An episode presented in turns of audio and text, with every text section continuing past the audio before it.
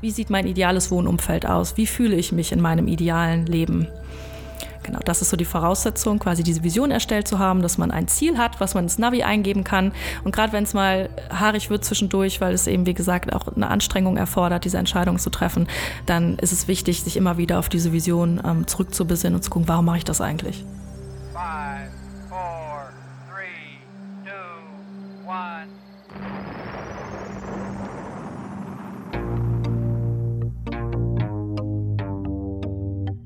kommt was Neues von der Webkonditorei. Alle lieben Podcasts und wir sind jetzt auch dabei. Wir backen das, wir schnacken das und wir wollen reden mit Menschen, die in unserer Stadt was bewegen. Sound und Volume ab, ihr Pods rein. Hier kommt der neue Podcast aus der schönsten Stadt am Rhein. Bonn Inside. Bonn Inside, Bonn Inside. Ich heiße Christine Ketels, ich bin Aufräumcoach und arbeite nach der KonMari-Methode und ich unterstütze Menschen dabei, sich von materiellem Ballast zu befreien und sich wieder auf das zu fokussieren, was ihnen im Leben wirklich Freude bereitet.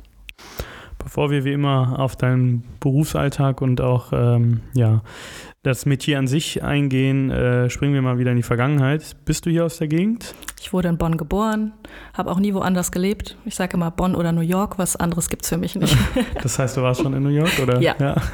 Und magst es? Ich liebe New York. Es ist für mich äh, die magischste Stadt, die ich bisher erleben durfte. Woran liegt das? Sicherlich mit dem ähm, Seminar, was ich besucht habe, wo wir gleich noch drauf zu sprechen kommen. Okay. Ähm, ich finde diese Mischung aus unfassbar modern mit alten Bauten und wirklich dieser grünen Lunge Central Park. Die Menschen, ich habe nur tolle Erlebnisse gehabt und da kriege ich schon wieder Gänsehaut, weil ich das wirklich wunderschön finde. Ja. Cool. Ja, mhm. ich war leider noch nicht da. Steht mhm. natürlich auch irgendwo. Ja. Ich glaube, bei jedem auf der Liste, dass man das mal gesehen haben muss. Mhm. Ähm, ja, wird bestimmt cool, eines Tages mal. Ähm, aber wir kommen wieder zurück zum Thema. äh, du bist dann doch Bonnerin und nicht New Yorkerin. Mhm. Äh, bist du hier irgendwo zur Schule gegangen oder? Ich war auf der Grundschule, Finkenhofschule in Duisdorf mhm. ähm, und bin dann auf die Gesamtschule nach Godesberg gekommen als weiterführende Schule.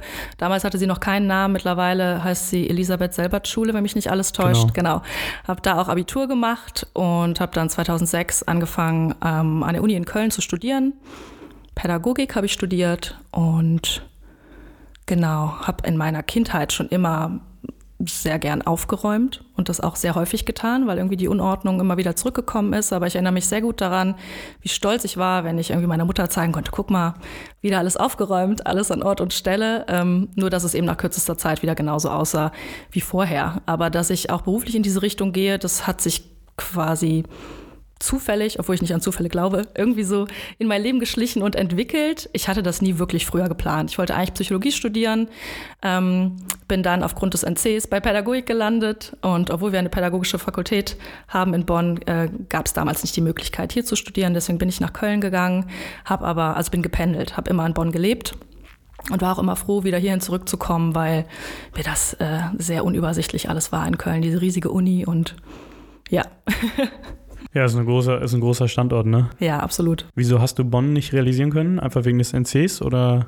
Also äh, Wintersemester, als ich angefangen habe, war äh, NC für Psychologie 1,0.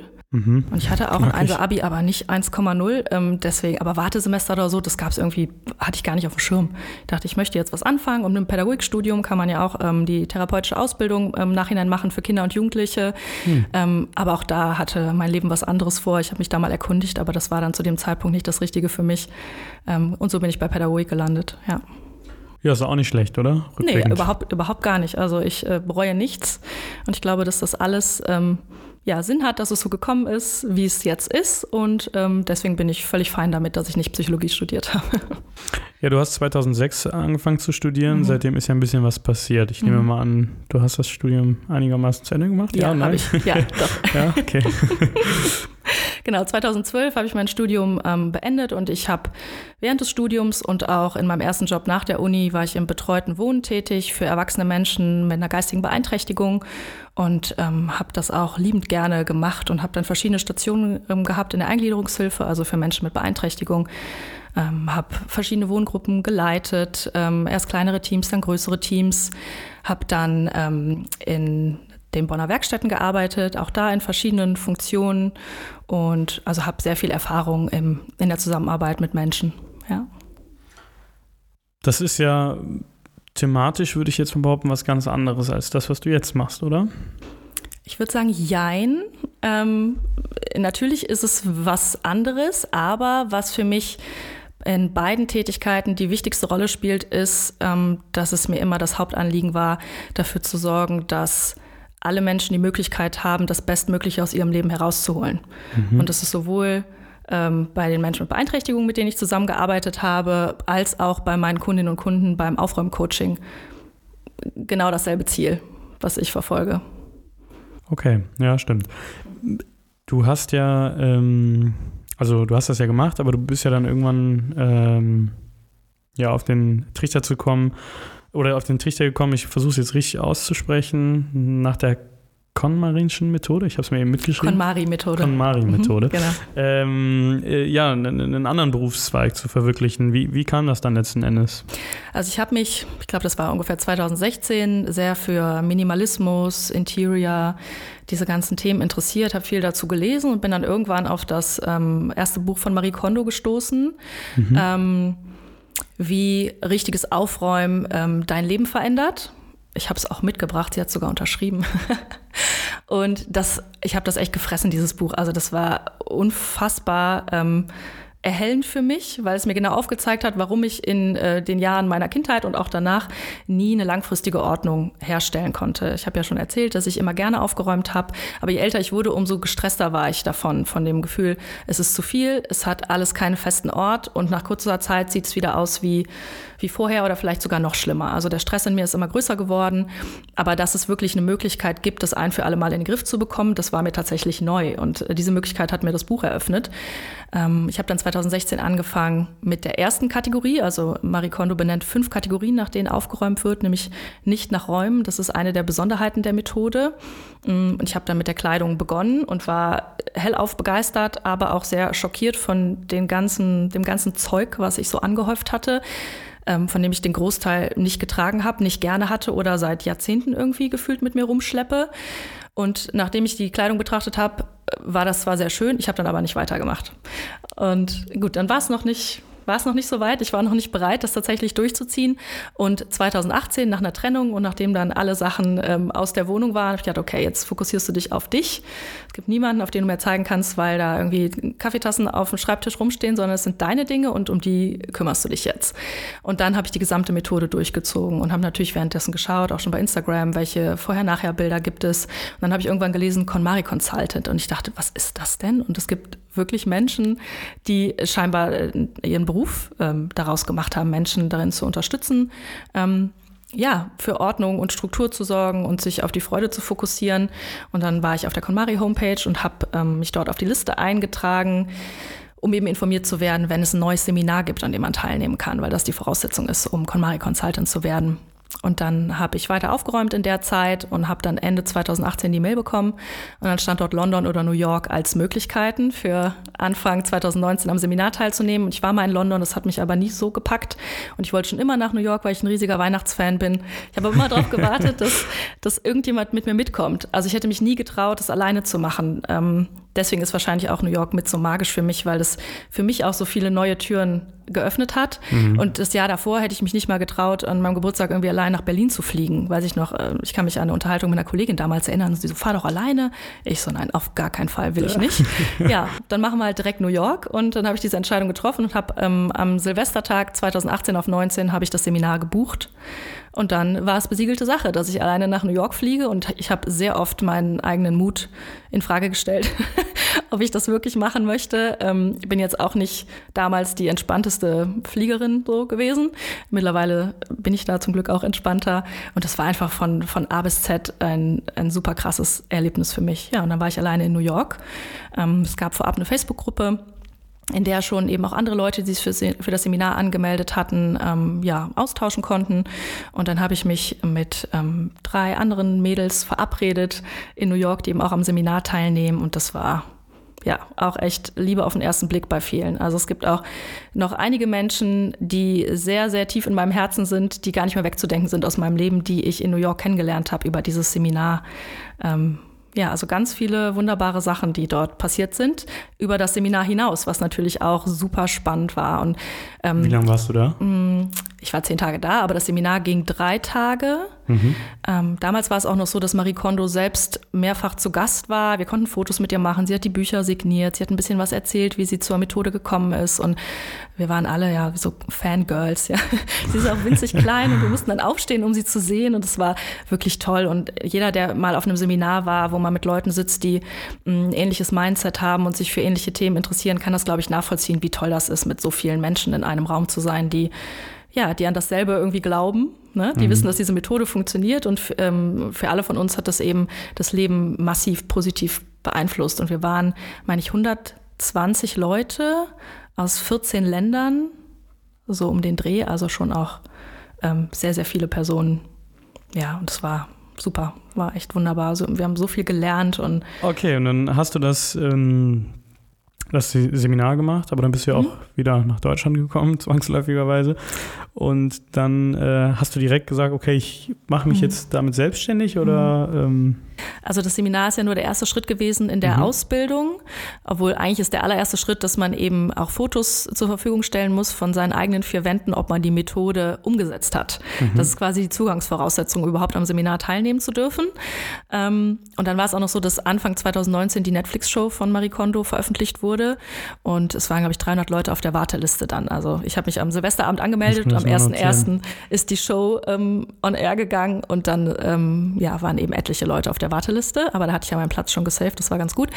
Genau, und dann der nächste Schritt ist eben die Teilnahme am Seminar und danach folgen ähm, Stunden mit Probeklienten. Mhm. Und darüber ähm, habe ich dann Berichte geschrieben und erfahrene KonMari Consultants haben diese Berichte geprüft ob ich ähm, mich entsprechend der Methode verhalten habe. Es gab Fragen wie, was möchte ich beim nächsten Mal anders oder besser machen? Was habe ich daraus gelernt? Also sehr viele Fragen, ähm, ja, die Selbstreflexion betreffend. Wie sehe ich mich als Coach, meine eigene Rolle? Ähm, was hat mein, mein Kunde, mein Klient für einen, einen Mehrwert durch meinen Besuch jetzt erfahren dürfen? Solche Themen. Und bei mir waren es drei Probeklientinnen und Klienten und ich habe circa 70 Stunden ähm, mit denen aufgeräumt und darüber, wie gesagt, Berichte geschrieben, die wurden geprüft. Und als da, als ich das Go bekommen habe, danach gab es noch einen Online-Test, auch nochmal bezüglich der Methode. Und dann gab es noch ein, ein Telefoninterview mit einem, mit einer Vertreterin der Firma, um nochmal so abzuklopfen, ob das passt, wo man hin möchte, warum man die Methode so toll findet, wie sich das eigene Leben ähm, positiv verändert hat. Genau, und dann war ich im Januar 20 fertig mit der Ausbildung und dann ist mein Foto erschienen auf der KonMari Homepage und dann war es äh, besiegelte Sache. Genau. Ja. und dann auch äh, mächtig stolz wahrscheinlich. Ja, absolut. Okay, Januar 20 ist, ähm, ich weiß jetzt nicht, ob du dann unmittelbar gegründet hast oder angefangen hast, äh, dem hier in Deutschland nachzugehen, aber wahrscheinlich ein denkbar ungünstiger Zeitpunkt gewesen, mhm. weil 16. März, glaube ich, 20, war ja alles dicht. Ja. Wie, wie, wie war das bei dir? Also ich habe ähm, direkt gegründet Anfang 20 und ich hatte den Termin mit meiner ersten regulären Kundin nach der Ausbildung. Und es war wirklich, wir haben uns, glaube ich, für einen Montag verabredet und sonntags gab es diese Information, dass man auf Kontakte eher verzichten sollte. Ich gedacht, okay, ist jetzt, bereitet jetzt auch nicht so viel Freude, wenn ich mit schlechtem Beispiel vorangehe und das jetzt auf Teufel komm raus durchziehen möchte. Deswegen habe ich mit ihr gesprochen und wir haben uns darauf geeinigt, dass wir es per FaceTime versuchen aufzuräumen. Und ich hatte jetzt nicht das beste Gefühl dabei, weil ich gerne mit anpacke, weil es schon auch nicht nur eine seelische, sondern auch eine körperliche Anstrengung, sich mit seinem gesamten Besitz auseinanderzusetzen. Und deswegen sortiere ich gerne. Natürlich das Thema Falten, Kleidung falten spielt eine wichtige Rolle bei der Methode. Und ähm, ich habe gedacht, wir versuchen es mal wie es läuft. Und ich hätte nicht damit gerechnet, aber es hat wunderbar funktioniert und wir haben wirklich das komplette Haus aufgeräumt per FaceTime. Genau in dieser Haupt-Corona-Zeit, was natürlich ja eine super Erfahrung war, dass das möglich ist und natürlich äh, dieses Corona-Loch für mich ähm, ja quasi non-existent gemacht hat, zumindest in, im Bereich des Aufräumcoachings. Ja. Perfekt, also hätte ich jetzt nicht mhm. gedacht, dass das so easy geht, aber ähm, ja, wie, wie, ist das, wenn du, sagen wir mal, ich bin ein Kunde mhm. und ich möchte mich jetzt äh, ja, von dir beraten lassen oder ich möchte dann, dass du mir beim Aufräumen hilfst. Wie würde das Ganze funktionieren? Ähm, ich rufe dich an oder ich komme auf deine Website, sag, mhm. also, oder also wie muss ich mir das vorstellen? Es gibt ja Menschen, die sind vielleicht auch gar nicht so reflektiert. Wir haben vorhin auch schon mal ein bisschen im Vorgespräch äh, besprochen, äh, dass das vielleicht auch Dritte manchmal für einen organisieren mhm. wollen, zu sagen, ähm, ja, ich habe da jemanden in der Verwandtschaft, der könnte das mal gebrauchen. Da meinst du ja auch schon, dass das schwierig ist. Mhm. Kannst du mal ein bisschen so Einblicke geben äh, in so stereotypische ähm, Abläufe deiner Zusammenarbeit? Mhm. Also in der Regel ist es so, dass ich ähm, entweder eine, eine, Nachricht bekomme über meine Homepage oder ich habe die Option auf meiner Homepage, dass man 15-minütiges kostenloses Ersttelefonat vereinbaren kann. Das ist auch verknüpft, wo man sich direkt einen Termin aussuchen kann. Ähm, es gibt auch Leute, die direkt anrufen. Dann ist so der klassische Kunde, Kundin, wenn man das so sagen kann, eine Person, die absolut gestresst ist von, von den Mengen an Besitz. Sie weiß, dass es einfach zu viel ist, wird der Sache aber allein nicht Herr es gibt auch Anfragen von Familienmitgliedern, die sagen, meine Mama müsste aber dringend mal aufräumen oder äh, meine Tante oder wer auch immer. Das ist immer sehr schwierig, weil ja, es fast zum Scheitern verurteilt ist, wenn die Person nicht selbst die Entscheidung trifft, bereit zu sein, das zu tun. Weil es dann immer mit einem, mit einem Druck verbunden ist, mit einem schlechten Gefühl, mit einem schlechten Gewissen vielleicht. Und das ist keine gute Voraussetzung, um sich dieser ja, anstrengenden Aufgabe zu widmen, die absolut lohnenswert ist. Aber um dieses ja, Commitment zu haben, muss man es eben auch selbst wollen. Und manchmal dauert es länger, wenn es überhaupt so weit kommt, bis wirklich dieser Leidensdruck, wenn man es so nennen ähm, möchte, so groß ist, dass die Person sagt, okay, und jetzt, jetzt muss ich irgendwie einen Ausweg finden, ich schaff's alleine nicht und deswegen hole ich mir jemanden ähm, mit dazu, der mich dabei unterstützen kann. Das sind aber die selteneren Anfragen. Ich schlage dann vor, mit der Person, die aufräumen soll, laut den Familienmitgliedern selbst zu telefonieren, ohne dass jemand mit dabei ist, dass sie eben auch die Möglichkeit hat, ja, ohne diese emotionale Anspannung im familiären System ähm, mal etwas dazu zu sagen, ob sie das überhaupt möchte. Weil die Methode ich denke, dass jeder etwas Positives aus dieser Methode ziehen kann, eben in diese Richtung zu denken, was bereitet mir Freude, was hat einen Mehrwert in meinem Leben. Aber das heißt nicht, dass ähm, jeder sich unwohl fühlen muss mit den Dingen, die er hat. Also wenn ich froh bin und happy mit meiner Umgebung und ich habe viele Dinge und vielleicht steht auch einiges auf dem Boden, aber ich, ich fühle mich wohl damit, wer bin ich denn, die Person davon zu überzeugen, dass es nicht so ist? Also so funktioniert das nicht. Die Person muss schon selber einen, einen gewissen Stress mit der Thematik haben, dass es sinnvoll ist, da überhaupt dran zu gehen. Sonst. Damit so eine äh, intrinsische Motivation genau. hat, dann auch was ja. zu ändern. Aber wie, ähm, wie ist das so in der ähm, Häufigkeit dieser, ich nenne es jetzt mal Sitzung, oder wie, mhm. ich weiß nicht, wie würdest du es, also dieser Session, Raum Aufräumsession. Aufräumaktion. Äh, sind das meistens dann wiederkehrende äh, Vorgänge oder ist mhm. das so, dass du einmal kommst und äh, danach sind die Leute bereit, mhm. das selber ähm, mhm. ja, zu lösen oder brauchen die dich wirklich dann auch immer wieder, um ja, den Schweinehund zu überwinden? Also es ist sehr unterschiedlich. Es gibt ähm, Kundinnen und Kunden, die sagen, ich möchte mich nur mit meinem Büro befassen oder nur mit der Kleidung. Ich sage dann immer, dass dieser, dieser wirkliche Impact, also diese Kraft, die die Methode hat, sich in erster Linie entfaltet, wenn man wirklich alle Kategorien, also den gesamten Besitz betrachtet. Aber natürlich, wenn jemand mit Kleidung erstmal starten möchte und dann mal schaut, ähm, ob man das alleine weiterführen kann oder nicht, dann machen wir auch erstmal nur die Kleidung. Das kann es sein. Es gibt auch Leute, die sagen, ich ziehe um ich muss mich verkleinern, weil vielleicht der Partner verstorben ist oder die Kinder aus dem Haus sind. Das heißt, da ist dann auch ein zeitlicher Druck dahinter. Da ist es in der Regel nicht mit einer, mit einer Session getan. Es kommt natürlich darauf an, ob die Leute genug Kraft haben, mh, mm, oder das auch wollen, quasi Hausaufgaben zu machen. Also ich gebe immer gerne Vorschläge, was man alleine wunderbar erledigen kann. Zum Beispiel, wenn wir die Kleidung zusammen gemacht haben und die Person ein bisschen an dieses Denken gewöhnt ist, macht es mir Freude, macht es mich glücklich, hat es einen Mehrwert in meinem Leben, dann zum Beispiel Handtaschen, Schuhe und Schmuck alleine zu machen. Ähm, gibt aber auch Leute, die das nicht wollen. Die sagen, nee, kommst mal schön wieder, weil ähm, höre ich oft, dass wenn ich da bin, dass es quasi eine andere Zeitrechnung ist, weil ähm, wenn, oder oft höre ich, dass Leute drei Stunden sich vornehmen aufzuräumen oder wie viele Stunden auch immer und dann finden sie im Schlafzimmer einen Teil, was eigentlich ins Bad gehört, dann stehen sie im Bad, finden da vielleicht noch eine Kaffeetasse, dann sind sie in der Küche und dann geht es so weiter und dann sind drei Stunden vorbei und man hat nichts von dem geschafft, was man sich vorgenommen hat, ist vielleicht noch unzufriedener und noch gestresster als vorher und wenn ich da bin, dann gucke ich eben, also ich gebe eine Struktur vor anhand der, der Kategorien, wie eben aufgeräumt werden, werden soll. Ich achte darauf, wie es den Leuten geht, ob die mal eine kurze Pause brauchen, einen Schluck trinken müssen, ob da vielleicht noch irgendwas im Argen ist, was, sie, was ich ihnen ansehe, was sie aber so noch nicht ansprechen können. Und ich gebe eben die Zeit, Zeit vor. Ich sorge dafür, dass sie sich nicht ablenken lassen vom Handy, vom Haustier, äh, von was auch immer. Ja? Mhm. Also es geht wirklich darum, dass wir uns auf das fokussieren. Und ähm, ich vergleiche das gern mit dem Personal Training im, im Fitnessstudio. Gerade weil ich auch oft höre, dass das Thema Aufräumen und Unordnung mit sehr viel Scham behaftet ist, gerade im deutschen Raum, weil wir noch nicht so daran ähm, gewöhnt sind, dass man auch dort eben sich Unterstützung holen kann. Und beim Personal Training ist es ja genauso. Ich könnte mir auch YouTube-Videos angucken ähm, und das alles alleine versuchen. Aber ähm, wenn ich das möchte und habe hab gerne einen Profi dabei, der mich eben ne, ans Händchen nimmt und mir noch ein paar Tipps gibt, die, äh, auf die ich alleine nicht komme, dann ist das ja im Fitnessstudio auch kein Thema. Und damit vergleiche ich das gerne, dass ich eben dabei bin, darauf hinweise, wie die Methode richtig funktioniert, gucke, dass die Leute fokussiert und motiviert bleibe, äh, bleiben, zeige eben auch auf, was sie alle schon geschafft haben und ähm, ja, bin auch so ein bisschen der Cheerleader. Du hast jetzt eben von Strukturen gesprochen und halt äh, Mustertipps, die du den Leuten an die Hand gibst. Kannst du mal für uns so eine, äh, ja, oder die, die Art des Aufräumens mal ein bisschen erklären? Mhm. Wie, wie räumt ihr dann auf? Du hast es immer wieder mal angeschnitten, aber mhm. Äh, sagen wir mal, ich habe jetzt eine Wohnung, Küche, Wohnzimmer, Schlafzimmer, Esszimmer. So. Mhm. Sehr unordentlich. Mhm. Also, wie, was ist das so? Also, das ist ja sehr abstrakt aufräumen. Was machst du?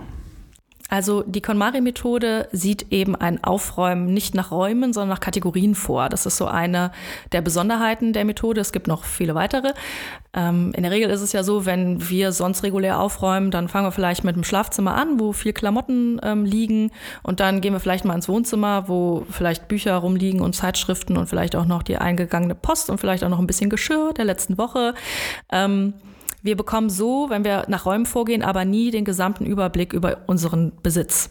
Weil es kann sein, dass vielleicht frische Kleidung äh, über dem Sofa liegt äh, im Wohnzimmer und natürlich im Kleiderschrank ist und vielleicht noch im Badezimmerschrank und vielleicht auch die saisonale Kleidung noch im Keller ist und vielleicht haben wir auch noch was im Auto. Und das ähm, Besondere bei der KonMari-Methode ist eben, dass wir aus jeder Kategorie, egal ob es Kleidung ist oder Bücher oder Dokumente, was auch immer, alles an einen Ort räumen alles, um wirklich diesen Gesamtüberblick zu haben, was habe ich eigentlich alles aus dieser Kategorie. Und der, ich habe noch nie jemanden ähm, gehabt, noch keinen Kundinnen Kunden, der nicht äh, erschrocken darüber war, wie viel Dinge die Person besitzt. Also es ist immer so, das habe ich alles?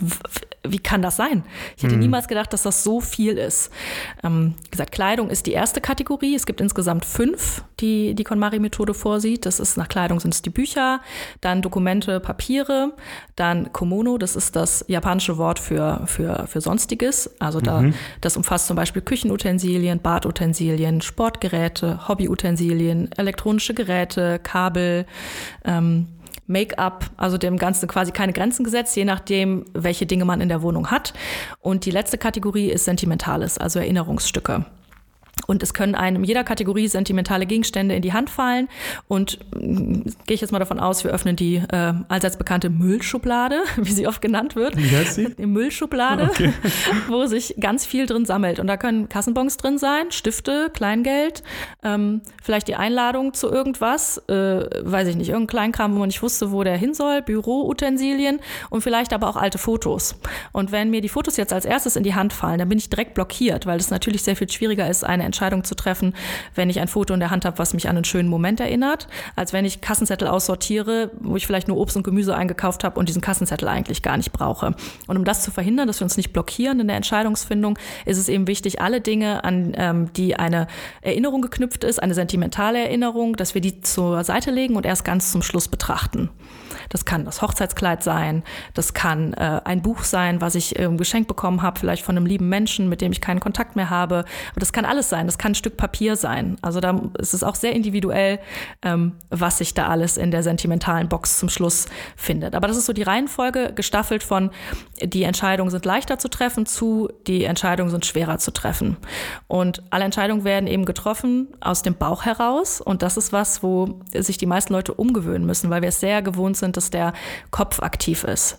Das sind dann mhm. so ähm, typische Begründungen, ja, aber das war so teuer, das kann ich nicht weggeben, das habe ich geschenkt bekommen oder das kann man ja irgendwann nochmal gebrauchen. Dieses Mann höre ich ganz häufig und dann sage ich immer, wer ist denn dieser Mann? Gilt das für dich oder gilt das für irgendjemanden? Also oft habe ich das Gefühl, das ist nicht die innere Stimme, die da spricht, wenn diese Kopfargumente kommen, sondern das ist so die Prägung, die wir über die letzten Jahre und Jahrzehnte aufgenommen haben. Das ist aber nicht unsere innere Stimme, die da wirklich spricht. Und deswegen ist es wichtig, sich daran zu gewöhnen, wirklich aus dem Bauch heraus die Entscheidung zu treffen. Das macht jetzt bei Steuerdokumenten wenig Sinn. Mhm.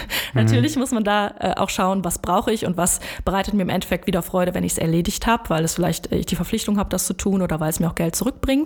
Ähm, aber äh, darum geht es in erster Linie, in Richtung Freude. Hat es einen Mehrwert in meinem Leben zu denken? Und wir sprechen davon, dass das, äh, dieser Entscheidungsmuskel trainiert wird. Mit jeder Entscheidung in diese Richtung äh, werden wir besser darin. Und noch was komplett vorher kommt, bevor wir überhaupt einen Teil sortieren, ist, dass sich die Person, die aufräumen möchte, Gedanken über ihr ideales Leben macht, also quasi eine Vision erstellt. Mhm. Ne? Vision Board sagt vielleicht vielen Zuhörerinnen und Zuhörern etwas. Ähm, es gibt dann Fragen von mir vorab ähm, und die Person soll sich Gedanken darüber machen, wo möchte ich eigentlich hin, warum möchte ich das? Und nicht nur, was stört mich jetzt gerade, sondern was klappt vielleicht auch schon gut und was möchte ich, wovon möchte ich noch mehr haben in meinem Leben? Wie möchte ich meine freie Zeit verbringen? Wie sieht mein ideales Wohnumfeld aus? Wie wie fühle ich mich in meinem idealen Leben. Genau, das ist so die Voraussetzung, quasi diese Vision erstellt zu haben, dass man ein Ziel hat, was man ins Navi eingeben kann. Und gerade wenn es mal haarig wird zwischendurch, weil es eben, wie gesagt, auch eine Anstrengung erfordert, diese Entscheidung zu treffen, dann ist es wichtig, sich immer wieder auf diese Vision ähm, zurückzubesinnen und zu gucken, warum mache ich das eigentlich? Richtig, weil ich dahin möchte und weil ich mich leichter fühlen möchte, nicht permanent gestresst sein möchte von meinem Besitz und ähm, ja, wieder mehr Zeit für die Dinge und Raum für die Dinge haben möchte, die mir Freude bereiten in meinem Leben. Verrückt, ja. ja, ja. ja, es, klingt, äh, es klingt so einfach, wenn du das sagst, aber es ist, ähm, ja, denke ich, für viele Leute auch eine, eine große Belastung. Wie, wie ist das? Sind, das ist ja auch eine sehr intime, ist ja eine sehr intime Beziehung, die du mhm. dann auch irgendwie im Laufe dieser vielleicht zweieinhalb Stunden auch nur mit den Kunden aufbaust. Mhm.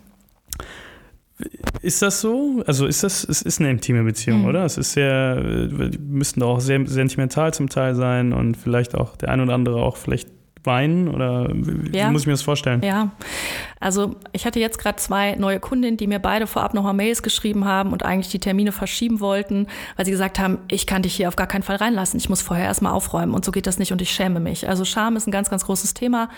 Ähm, oft hat es ja was damit zu tun, dass wir uns persönlich ja, unzulänglich fühlen, wenn wir das Gefühl haben, wir kriegen das alleine nicht gebacken. Man fühlt sich alleine damit. Ähm, oft ist es so, dass das soziale Beziehungen total beeinträchtigt, weil mhm. wir uns gar nicht mehr trauen, Leute nach Hause einzuladen. Also das kommt auch oft in den Visionen vor. Ich möchte zu Hause wieder Gäste empfangen und nicht vorher drei Stunden aufräumen müssen. Also aufräumen im Sinne von alles in Schränke stopfen, damit es ne, im, Wohn, ähm, im Wohnraum irgendwie ordentlich aussieht ähm, ich möchte das nicht mehr. Ich möchte wieder frei sein und äh, nicht nur einen Spalt aufmachen, wenn der DHL-Bote mir mein Paket bringt, sondern ja, einfach diese Entspannung haben, mich wohlzufühlen in meinen vier Wänden und nicht permanent zu denken, das muss ich machen und das habe ich falsch gemacht und darum hast du dich schon wieder nicht gekümmert.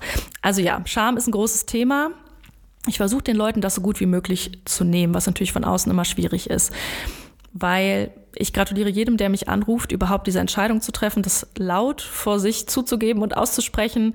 Ich hole mir jemanden dazu, weil ich krieg's alleine nicht hin. Mhm. Also diesen Schritt zu gehen, das ist das Beste, was man tun kann, wenn man scheinbar darunter ja leidet, dass man es ähm, alleine nicht hin, hinbekommt.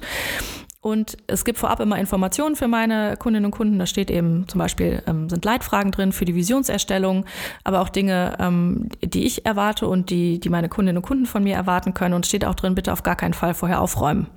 Weil dann wäre es quasi ein geschöntes Bild, was ich sehe. Und dann macht es das auch viel schwieriger, mhm. die richtigen Ordnungslösungen für diese Person zu finden. Ne? Wenn es quasi bearbeitet ist und ich nicht sehe, okay, daran hakt es jetzt tatsächlich und das ist tatsächlich so sieht es im Alltag bei der Person aus. Da kann sehr, ich halt viel draus ablesen. Ist ein sehr therapeutischer Ansatz am Ende, ne? Also. Es ist, ja, aufräumen kann therapeutisch sein, ersetzt natürlich keine Therapie, wenn, wenn man jetzt irgendwie sieht, dass es da noch andere Themen gibt, die zu bearbeiten sind. Aber mhm es kann auf jeden Fall dabei helfen, also dieses Mindset, wie treffe ich Entscheidungen und was bereitet mir Freude in meinem Leben und sich einmal bewusst mit dem gesamten Besitz auseinanderzusetzen, mit jeder Entscheidung, die ich getroffen habe und auch mit den Entscheidungen, die ich aufgeschoben habe, die ich nicht getroffen habe. Ne? Weil dann vielleicht noch ein Stapel Papier in der Ecke liegt, mit dem ich mich irgendwann mal befassen wollte, nur jetzt nicht. Das kann ganz, ganz viel klar machen, aber auch ganz viel aufrütteln. Und wenn aber im Außen erstmal diese Ordnung entstanden ist und der Raum entstanden ist, dann ist es in der Regel so, dass die Leute dann ähm, wieder ja die Muße haben oder die Kraft haben, sich mit anderen Themen zu befassen. Ne? Das kann irgendwie sein, Ordnung in Finanzen zu bringen. Das kann sein, dass ich vielleicht eine Therapie anfange, dass ich Beziehungen anders sehe, weil dieses neue Denken, was macht mir Freude und was ist mir wichtig im Leben, so präsent ist. Ne, am Anfang ist das noch so ein Trampelpfad, den man geht mit diesem, ach ja, Bauchgefühl und hm, das kommt vielen Leuten erstmal ein bisschen spanisch vor.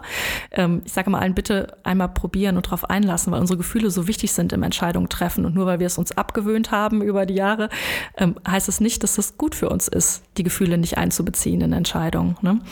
Ähm, ob mein Job mir Freude macht, Oft ähm, resultiert das Aufräumen darin, dass man sich einen neuen Job sucht mhm. oder dass die Freizeitgestaltung sich ändert, weil man vielleicht jetzt endlich Platz hat, die Nähmaschine aus dem Keller nach oben in die Wohnung zu stellen, wo ich seit Jahren immer von gesprochen habe und von geträumt habe. Und jetzt habe ich wirklich auch die räumliche Kapazität und auch die mentale Kapazität, mich damit zu befassen, weil ich nicht die ganze Zeit denke, jede freie Minute muss ich mit äh, sinnlosem Aufräumen vergeuden. Wenn du den Zuhörern äh, ein, zwei, drei Tipps mit an die Hand geben mhm. würdest, was würdest du denen raten? Der erste Tipp ist, nicht nach Räumen vorzugehen, sondern wirklich sich nach Kategorien entlang zu hangeln. Weil nur dann kann man nach und nach einen Haken an die einzelnen Kategorien machen. Wie ich es vorhin schon gesagt habe, wenn ich im Schlafzimmer anfange und ich habe vielleicht da Bücher und Klamotten und im äh, Wohnzimmer habe ich auch Bücher und Klamotten und in der Küche habe ich auch nochmal Bücher und im Keller sind die saisonalen äh, Kleidungsstücke, dann werde ich nie fertig und dann fange ich immer wieder von vorne an und dann ähm, habe ich nie diese, diese Konfrontation mit allem, was ich aus einer Kategorie besitze. Und um wirklich mal einen Haken dran machen machen zu können und aus diesem ähm, Kreisel quasi auszusteigen, ist es sinnvoll, alles an einen Ort zusammenzuräumen. Und das kann im ersten Moment überfordernd sein. Deswegen ist es sehr sinnvoll, wenn man sich eben mit jemand mit dazu holt, der das quasi von außen strukturiert. Mhm. Aber um nach und nach sich vorzuhangeln, ist es wichtig, diese Kategorien zu bilden. Wie, gesagt, nochmal nach KonMari sind die Methoden äh, die Kategorien Kleidung, Bücher, Dokumente, dann alle ähm, anderen Kategorien, zum Beispiel Küchenutensilien, Badutensilien, Hobbyutensilien, Sportgeräte ähm, und so weiter. Das ist eben die, die unendliche Kategorie. Und die letzte sind die Erinnerungsstücke. Und wenn man sich danach entlanghangelt, ähm, dann hat man die Möglichkeit, wirklich seinen gesamten Besitz strukturiert anzugehen. Der nächste Tipp ist, dass es wichtig ist für alle Dinge, die man mit Freude behält, dass man einen festen Aufbewahrungsort dafür festlegt. Hm? Weil dann ist dieses Alltagsaufräumen, was natürlich nie ausbleiben wird. Wir alle leben und wir alle haben mal Stress und räumen mal was aus dem Schrank raus und vergessen es vielleicht direkt wieder reinzuräumen. Aber wenn ich einmal festgelegt habe, wo die Dinge ihr Zuhause haben, dann ist es sehr viel leichter, die Ordnung wiederherzustellen. Und dann ist es auch nicht mehr mit diesem Stress verbunden, weil man weiß, aha, die Hose kommt in diese Schublade und der Teller kommt dorthin und das Buch lege ich hier ins Regal zurück. Ähm, Genau, wenn man das einmal weiß, macht es das Ganze viel überschaubarer und es geht viel schneller, diese Ordnung im Alltag wiederherzustellen. Dritter Punkt ist, weg mit der Perfektion. Es geht nicht darum, äh, zu überlegen, wie könnte jetzt jemand anders denken, ist das perfekte Zuhause, wie gibt Instagram mir das vor, ähm, äh, mein Lieblingsinfluencer weiß ich nicht, sondern für sich zu überlegen, wie ist denn wirklich mein, mein ideales Leben? Wie sieht das aus? Womit fühle ich mich wohl, um mich dann daran zu orientieren und nicht immer nur im Außen zu sein? Mhm. Oft ist diese Perfektion ähm, eigentlich ja auch nur, habe ich mal gelesen, Unsicherheit, die Lippenstift trägt. Weil mhm. Perfektionismus so, so schick klingt irgendwie, ja. Ähm, aber eigentlich ist es das nicht. Wir sind dann komplett im Außen, wenn es um Perfektion geht. Und es geht darum, für dich individuell eine Lösung zu finden, mit der du wunderbar zurechtkommst und die dein Leben schöner und leichter macht. Also weg mit Perfektion, überleg dir, was brauche ich in meinem Leben, was ist für mich wichtig und orientiere dich daran. Ja, danke für die Tipps. Sehr gern. Wir sind ähm, leider äh, so langsam wieder am Ende unserer mhm. Folge angekommen. Ich finde aber, dass du äh, ja, also dass du einen interessanten, interessanten Job machst das ist auf jeden Fall sehr neu äh, gewesen für mich. Ich denke mhm. mal für die Zuhörer auch. Ähm, ich finde es schön, was du machst. Also es ist cool. Ich glaube, dass du vielen Leuten echt äh, helfen kannst, ähm, sich äh, ja auch einfach mit Problemen auseinanderzusetzen, mhm. die man so vor sich her schiebt und die dadurch ja eher größer als kleiner werden. Mhm. Ähm, ja, also mir hat es auf jeden Fall ein bisschen Spaß gemacht. Erstmal vielen Dank. Ich kann dich aber ja wie immer nicht gehen lassen, ohne dass du mir ähm, jemanden vorschlägst, den du hier gerne mal hören würdest. Mhm. Ja, vielen Dank auch erstmal für die Einladung. Das ist für mich auch äh, neue Erfahrung, Podcastaufnahme, aber hat mir auch sehr viel Freude bereitet. Also Dankeschön an euch. Ähm, ich würde gerne das Gesundheitszentrum Siebengebirge vorschlagen. Das ist eine Physiotherapiepraxis. Ähm, bald wird dort auch ähm, Ernährungsberatung angeboten und äh, die Familie Kumm betreibt das äh, Gesundheitszentrum seit 2001 und das sind sehr gute Freunde von mir und die möchte ich gerne vorschlagen. Perfekt. Dann äh, versuchen wir mal, dass Sie deiner Einladung folgen. Mhm. Und ähm, ja, vielleicht hören wir Sie ja schon bald hier im Podcast. Super. Dann danke ich dir für deine Zeit. Wie gesagt, hat mir super viel Spaß gemacht. Wir hoffen Dankeschön. natürlich, dass es den Zuhörern auch gefällt, aber davon gehe ich mal aus. Und dann äh, ja, wünschen wir euch noch einen schönen Sonntagabend und wir hören uns nächste Woche Sonntag. Bis dahin. Tschüss.